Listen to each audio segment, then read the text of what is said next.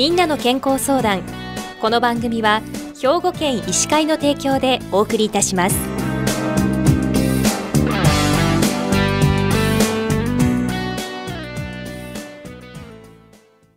みんなの健康相談。ご案内のキラ奈々子です。今週は兵庫県医師会の福島正人先生にお話をお伺いします。福島先生は神戸市中央区で福島神経科クリニックを開業されております。福島先生おはようございます。おはようございます。今日はよろしくお願いします。よろしくお願いします。お便りを紹介させていただきます。79歳の女性からです。15年前から不眠症が続き薬がなければ眠れません。夜中トイレに起きれば朝まで目が覚めてしまいますマイスリーを服用していましたが私の希望でデイビゴに変えました。夢を毎晩のように見ます。たくさん薬を服用してきましたが甲状腺機能低下症とは関係ありますか？というお便りをいただきました。こちらの女性、不眠症でお悩みのようですが、はい、こちらの方に対していかがでしょうか？はい。あの今飲まれているディエビゴっていうお薬は最近のお薬でオレキシンという覚醒状態を維持する脳内ホルモンの働きを低下させて眠りを促す薬です。自然に近い睡眠が得られますのでいいお薬なんですけれども夢を見るという副作用はあります。この方の持ってられる甲状腺疾患の方には、えっと、不眠っていうのはよく見られますけれどもえー、まあ、あの睡眠導入剤が甲状腺機能を悪化させるっていうことはないと思われます。わかりました。では改めて不眠症についてお伺いします。不眠症とはどういった病気でしょうか？はい、あの不眠症というのはその方がそれまでとっていた普段の睡眠が取れなくなるというような病気です。正常の睡眠にはですねリズムがありましてえー、のレム睡眠とノンレム睡眠っていうのがあります。レム睡眠は体を休める睡眠でその時に夢を見るという時間帯です。ノンレム睡眠は脳を休める睡眠です。皆さんが寝ついてからノンレム睡眠っていう深い眠りがまず起こるんですけれどもその後レム睡眠っていう夢を見る時間が出てきます。だいたいこのレム睡眠ノンレム睡眠が90分の周期で繰り返されますけれども、はい、この周期が乱れるのが不眠症っていうことです。では不眠症の原因について教えてください。はい。えっと不眠症はですね日本人の方の5人に1人は不眠症と言われております。その原因は様々ですけれども例えば身体的な原因体の病気ですね高血圧とか糖尿病とかのえー、場合にも不眠症っていうのは見られますし痛みとかかゆみ頻尿なども原因として挙げられます。あと生理的な原因としては騒音とか部屋の温度交代勤務などがあります。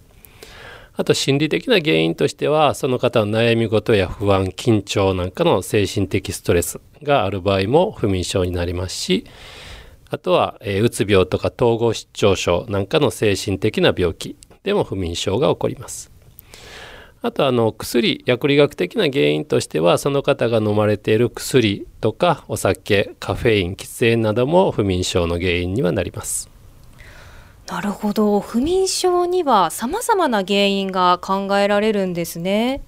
では不眠症の種類どういったものがあるんでしょうか？はい、えっと不眠のタイプは4つありまして、えー、寝入りが悪くなる入眠障害。それと一旦寝ても後で起きてしまうっていう中途覚醒ですね。あとはあの起きたい時間よりも早くに起きてしまうっていう早朝覚醒。と,、えーと、寝るけれどもぐっすり寝た気がしないっていう熟眠障害などがあります。この不眠のタイプを考えて不眠導入剤を考えて選択していきます。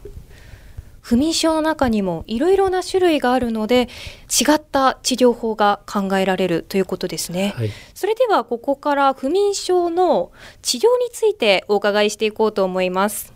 不眠症はどのように治療したらよいでしょうか？はい、えっと不眠症の治療にはですね、あの睡眠薬を使った治療が主になりますけれども、えっとその人の生活習慣を見直すっていうことも大事になってきます。ではまず睡眠薬の治療法睡眠薬の種類などについてお話お願いします。はい、えっと、睡眠薬にはですね薬局で購入できる睡眠改善剤っていうのもありまして、えー、風邪薬やアレルギーの薬に含まれる抗ヒスタミン薬が入ってましてこれにより眠気が出るという働きです。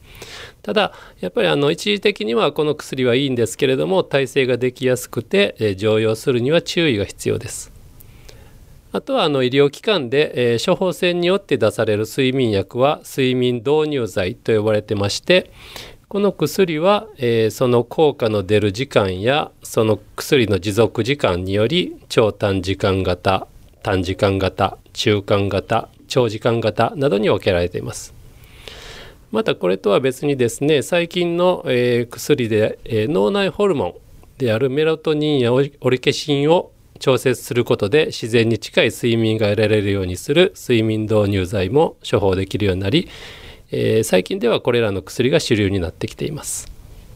お薬についてお話をお伺いしましたが、お薬以外で不眠症を改善するにはどのような方法がありますか？はい、えっと、先ほども申しましたようにあの生活習慣を見直すっていうことが大事です。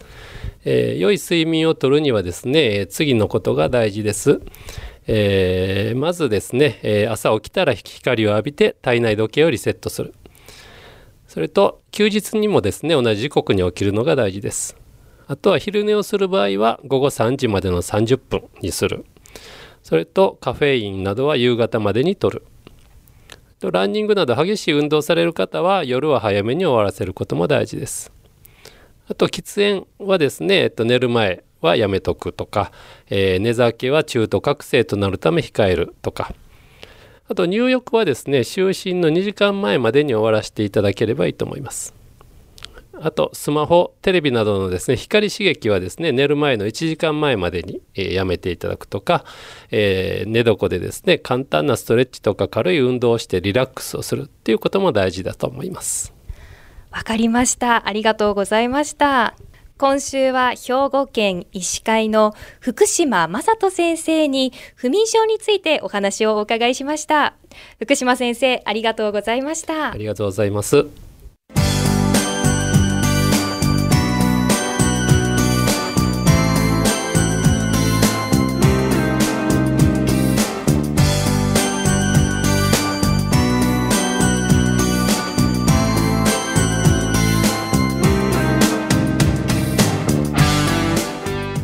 なの健康相談ご案内はキラ々子でした